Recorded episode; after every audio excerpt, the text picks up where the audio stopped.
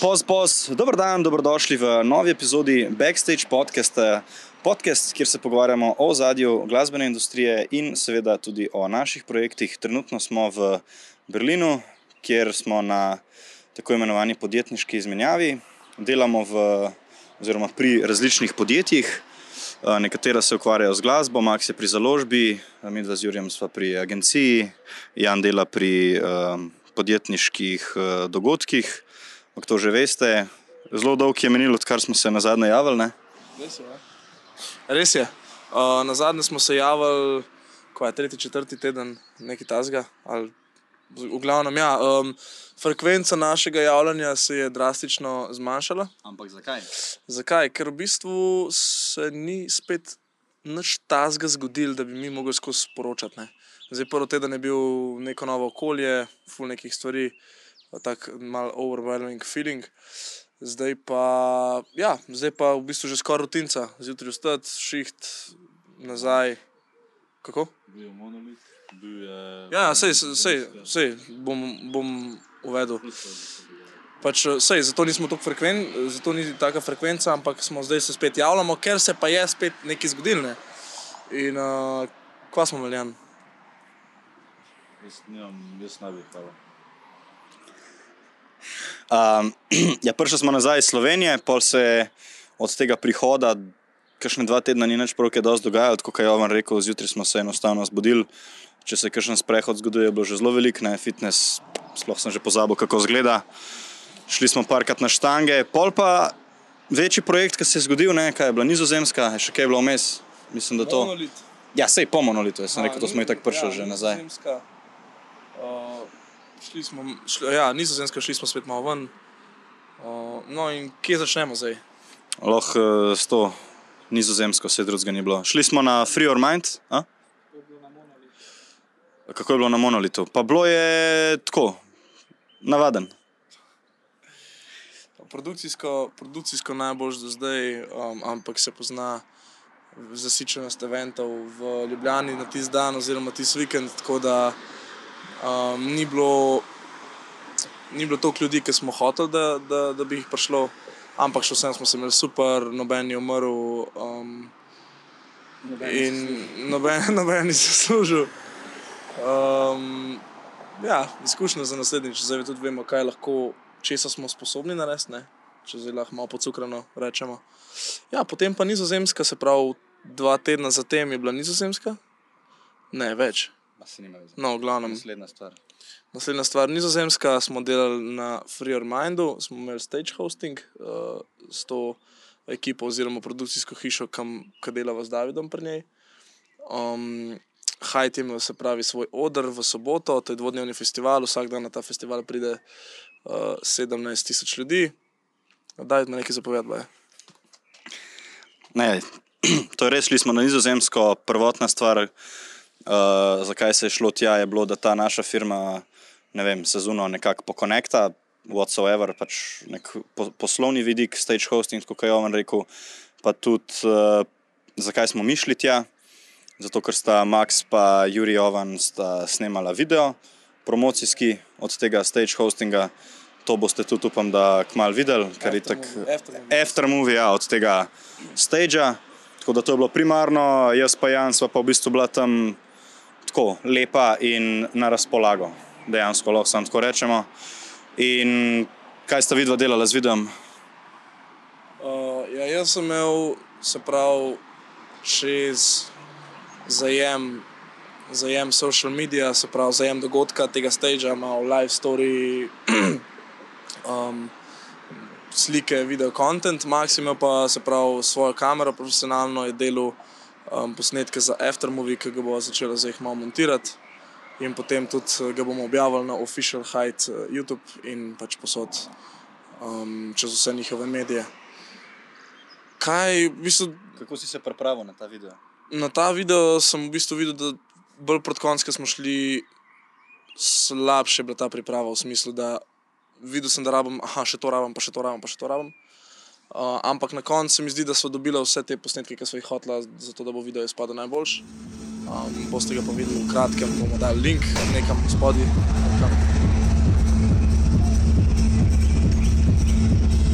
se kaj novega naučil? Naučil sem se, da si riti ne brišem z roko, ampak s papirjem, ker kar neki.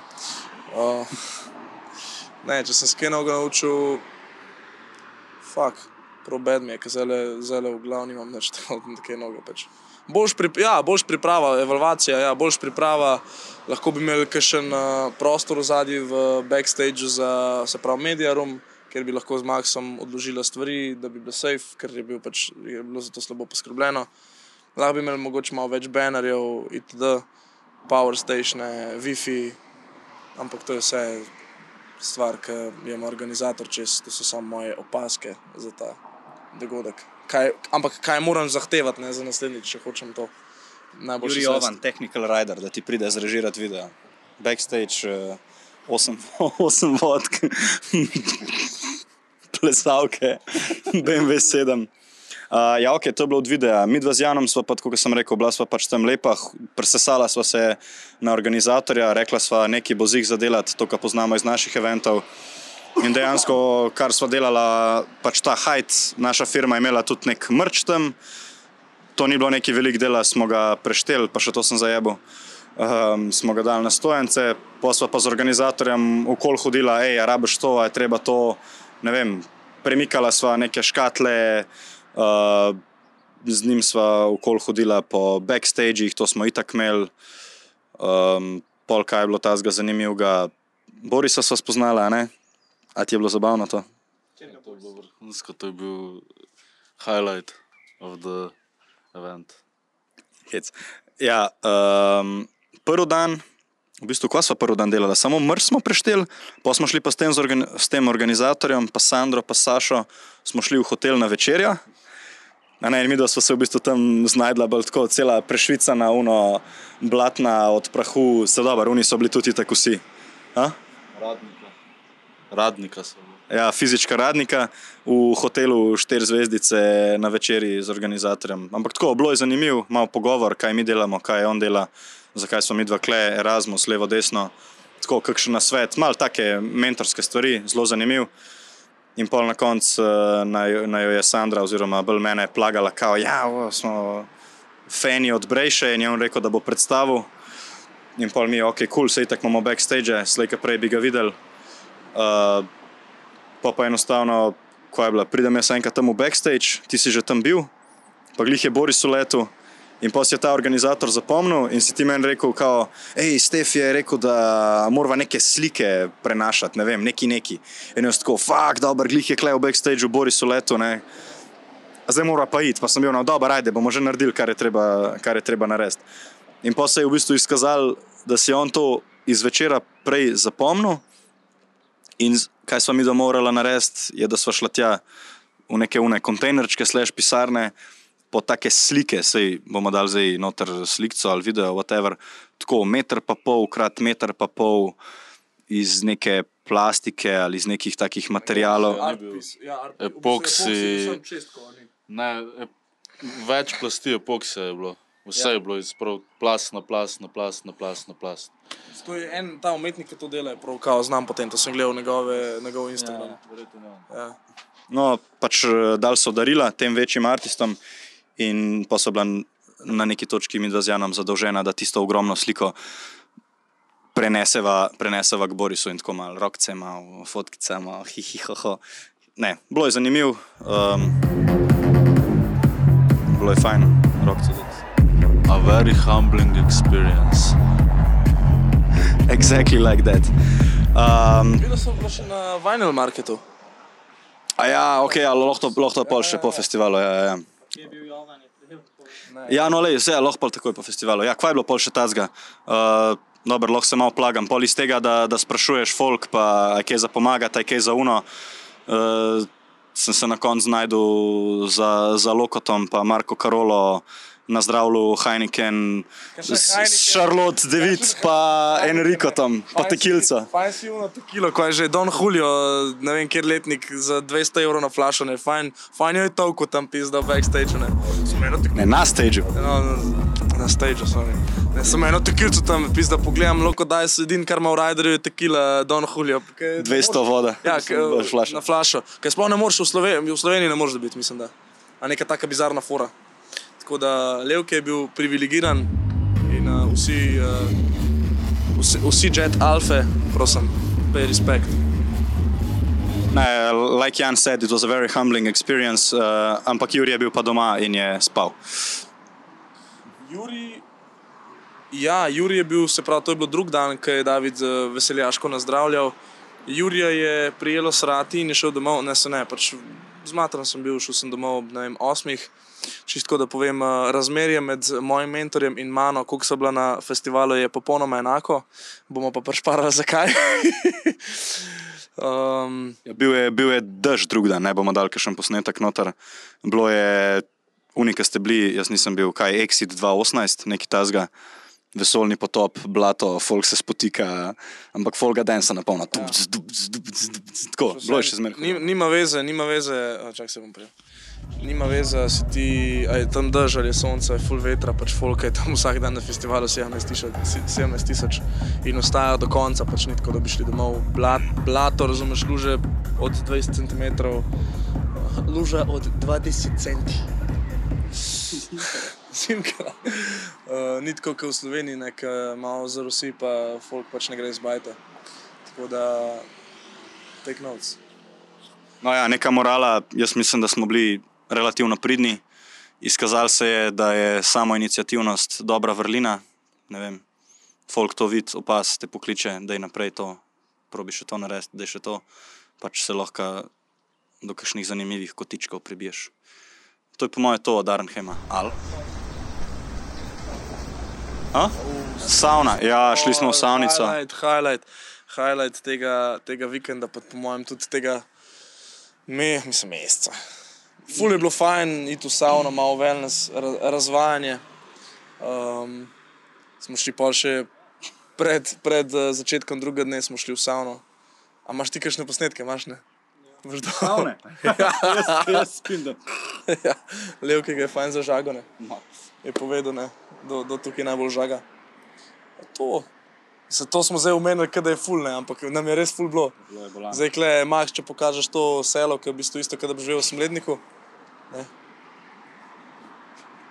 Škoda, ker kamera ne more zajeti vsakdanjih vo- vonjav. Ampak. Uh, telesnel. Vam damo kleno vrečko zraka, pa prenesemo v Ljubljano, tako štiri. ja, ne, ni šans. Eutanazija. Ja, eutanazija. ja. Ja, dobro, kaj? To, to je to od nizozemske. Ti si bil na švedskem, gospod, ne? Na Mm, poslovnem sestanku. jaz sem šel do frendov na Švedsko, sem jih spoznal v Berlinu. Uh, Kako je bilo tam? Zakaj si sploh šel tja? pa šel sem malo pogledat Stockholm. Koliko je pa karta stala? Ful. Sem dejansko, dejansko karta je bila 114 evrov za obe smeri, um, kaj drugače 80. Ne. Povratno. Ja, drugače povratne so 80. Um, ja, od Stockholma sem se pač drage kasvina. Tako za, vem, za eno vodo, pa za vrečko bombonov sem dal tako 5 evrov pa pol, ki bi v klele dal, ne mogoče 2,80. 114. Prav Ja. si jo kupil karto. Ja. Aj, prav si jo dal. Na kredit. Daj račun, Na, račun. kre- na kredit. Si pol oddelal? Na kredit. Na kredit, na kredit, na kredit. Pa koliko ur to pride, taka karta? Ja, če, znaš delati malo.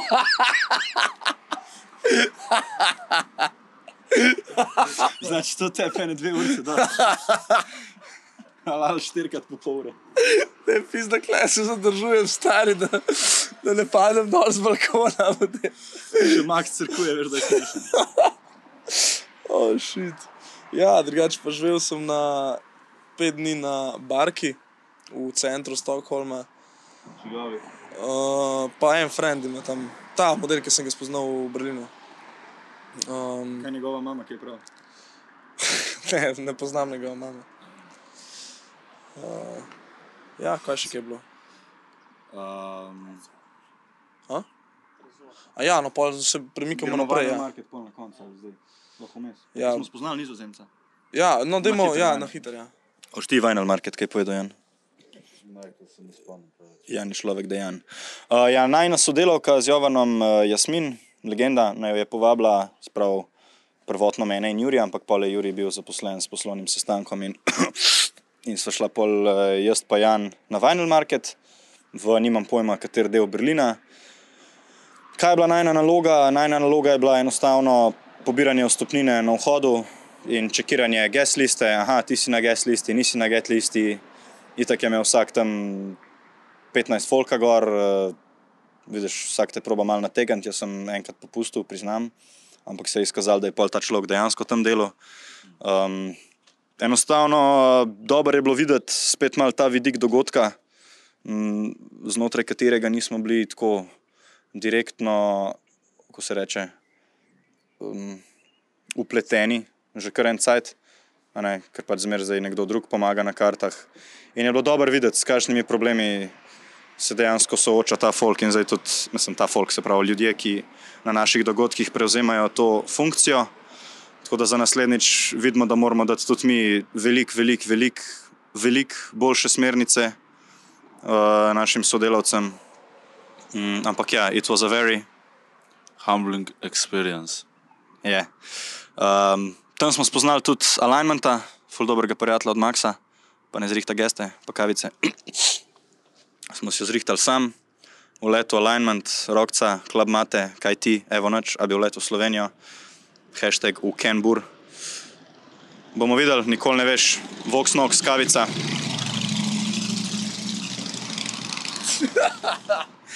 Uh, to je to, spoznali smo, mislim, z Janom smo spoznali enega nizozemca, enega fanta, ki dela na Jasminini založbi. BTV nismo vedeli, sploh, da ima mm, legenda založbo plus svojo agencijo z Lucianotom, lol.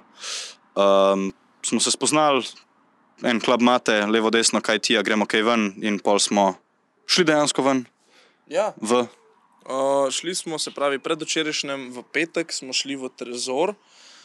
Um, še prej smo šli na Admiral Brüke, to je en most, kjer se zbira mladina, dokler jih na vsake tok uh, policija ne spodi, um, ker smo kao preglasni. Smo šli v Trezor, ja, in zdaj Trezor, ki si vi predstavljate, tiska še ni bil, ne, je, no, saj po videih sodeč, ne, je- so tako neke rešetke in potem gromozanska hala in razbija muska in v bistvu pa priješ v neko prehlajeno klet, ki je second stage od štirke. En tak, uh, kompa, en tak kompanjero, sem brez fasade, nisem brez umeta. Uh, v glavnem, ja, zelo veliko razočaranje. Um, v bistvu je bil ta nek bar, bar stage, ki je bil gor, ki se ne reče Trezor.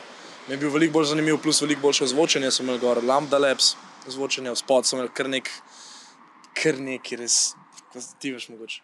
Kaj, dol? Ja, Ne vem, pač bilo je tako, boljše je bilo v Boris Placu. ja boljše. Ne, je bilo. se ga je sekal, sam Erasmus, parti. Ja, prišli smo na zelo turističen dan, očitno. Pa že mi smo turisti. Pa že mi smo. Pa tam smo bili heavy underground za Ja, folk, ja. cel bogi. Tam eni američani se tam derejo na stageu, nazdravljajo, se pogovarjajo. Hej, when you, yeah, yeah, yeah, ha, ha, la. A ne? Ja. Pač, Ne, katastrofa, slovo, glasbena izbira prve tri ure, ki smo bili katastrofa In zadnje tri ure. in zadnje tri ure. Za naslednjih šest let. Ja. Um, ja, potem pa naslednji dan, se pravi, to je pa že včeraj, iz včeraj na danes. Um, sem šel pa, Študija. točno, smo šli v Pirate Studio.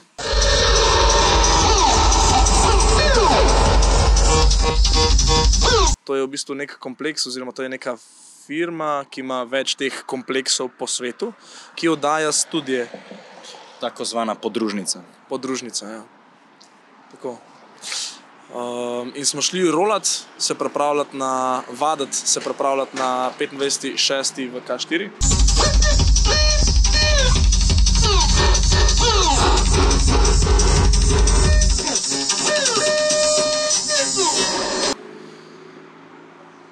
Ja, potem pa naprej. Oni so šli kot glavni penzionisti Kopenika Štrase 264 eh, domov spat. Jaz sem, Odgovor, odgovorni organizatorji. ja, seveda v nedeljo, v nedeljo popovdne, nima veze. Ja, jaz sem šel pa naprej v RSO, kjer eh, je bila, uh, prav debil sem. Kaj že? Glasba je bila, ja. Pravuno, ki se sliši. Se, ja, Somnja Kwan, Serakin, pa še en model je bil, pa če sem bil 7 ur, zdaj si malo okus popraviti. Uh, dobil sem tak en začin, uh, mi, ta noč je bila začinjena s takim manjšim tinitusom v levem ušesu, ki počasi pojenja. Ampak, uh, ja, evo, zdaj smo pa. Nizozemsk prav, rovan. A ja, uh, ja, seveda sem pol tudi jaz spoznal tega Ravna. ne. Um, legenda, full odprt človek, um, v redu, skuliran. Uh, ja, mlajši so sred nas, ampak študira v bistvu tudi ta uh, event management, ne, ki si v Sloveniji sploh, ne, mislim, ne, da si ne moreš predstavljati, ampak je zelo poredko slišiš, da nekdo to študira. Uh, zdaj imamo pa še en teden, preden gremo domov. In uh, kakšni so plani za ta teden, David? Plani za ta teden so iti na dve, v narekovajih, poslovni kavici. Um, Kdo pa? Uh, z Luko in z Marjom. Pa predvsem gremo ta teden s Andri domov uh, sestaviti omaro, šefici. Čak Luka. Nima veze, govori naprej. Aha, okay. Na Švedsko grem pač. Aha na Švedsko. Ja. Uh, ja, poleg tega je konec tedna se odvija dogodek v Ostu, klub Ost, kjer so bila z Maxom in z našim predragim Štefanom, ki je ta trenutek v Sloveniji, na Mentu. Um, na enem, se pravi, kjer smo bili z Maxom in Štefanom, na enem najboljših revov do zdaj, kadarkoli, saj za me in po Maxu sodeč tudi, Stimulation. In to je zdaj to soboto, zadnja sobota, preden gremo domov. Jaz upam, da bom nekako nabral energijo, da grem na Stimulation in potem podaljšam v Bergen, ker hočem iti v Bergen, prejem pač grem domov.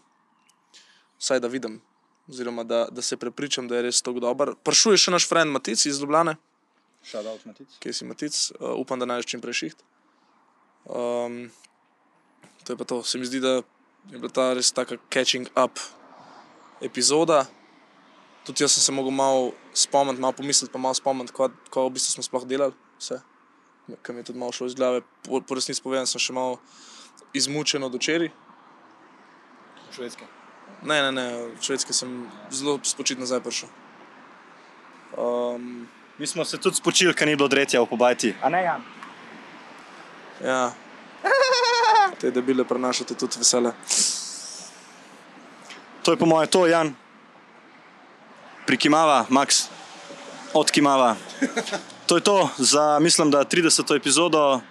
Kaj, posnamemo še kakšno prej, gremo zadnjo za rap ali Ja, mogoče. vse kao čez. Mogo v avtu, ja, v avtu posnamemo pa zadnjo, z GoPro-jem. Ja. Um, kar se tiče pa naših mentorjev, je pa plan, da jesen naredimo epizode.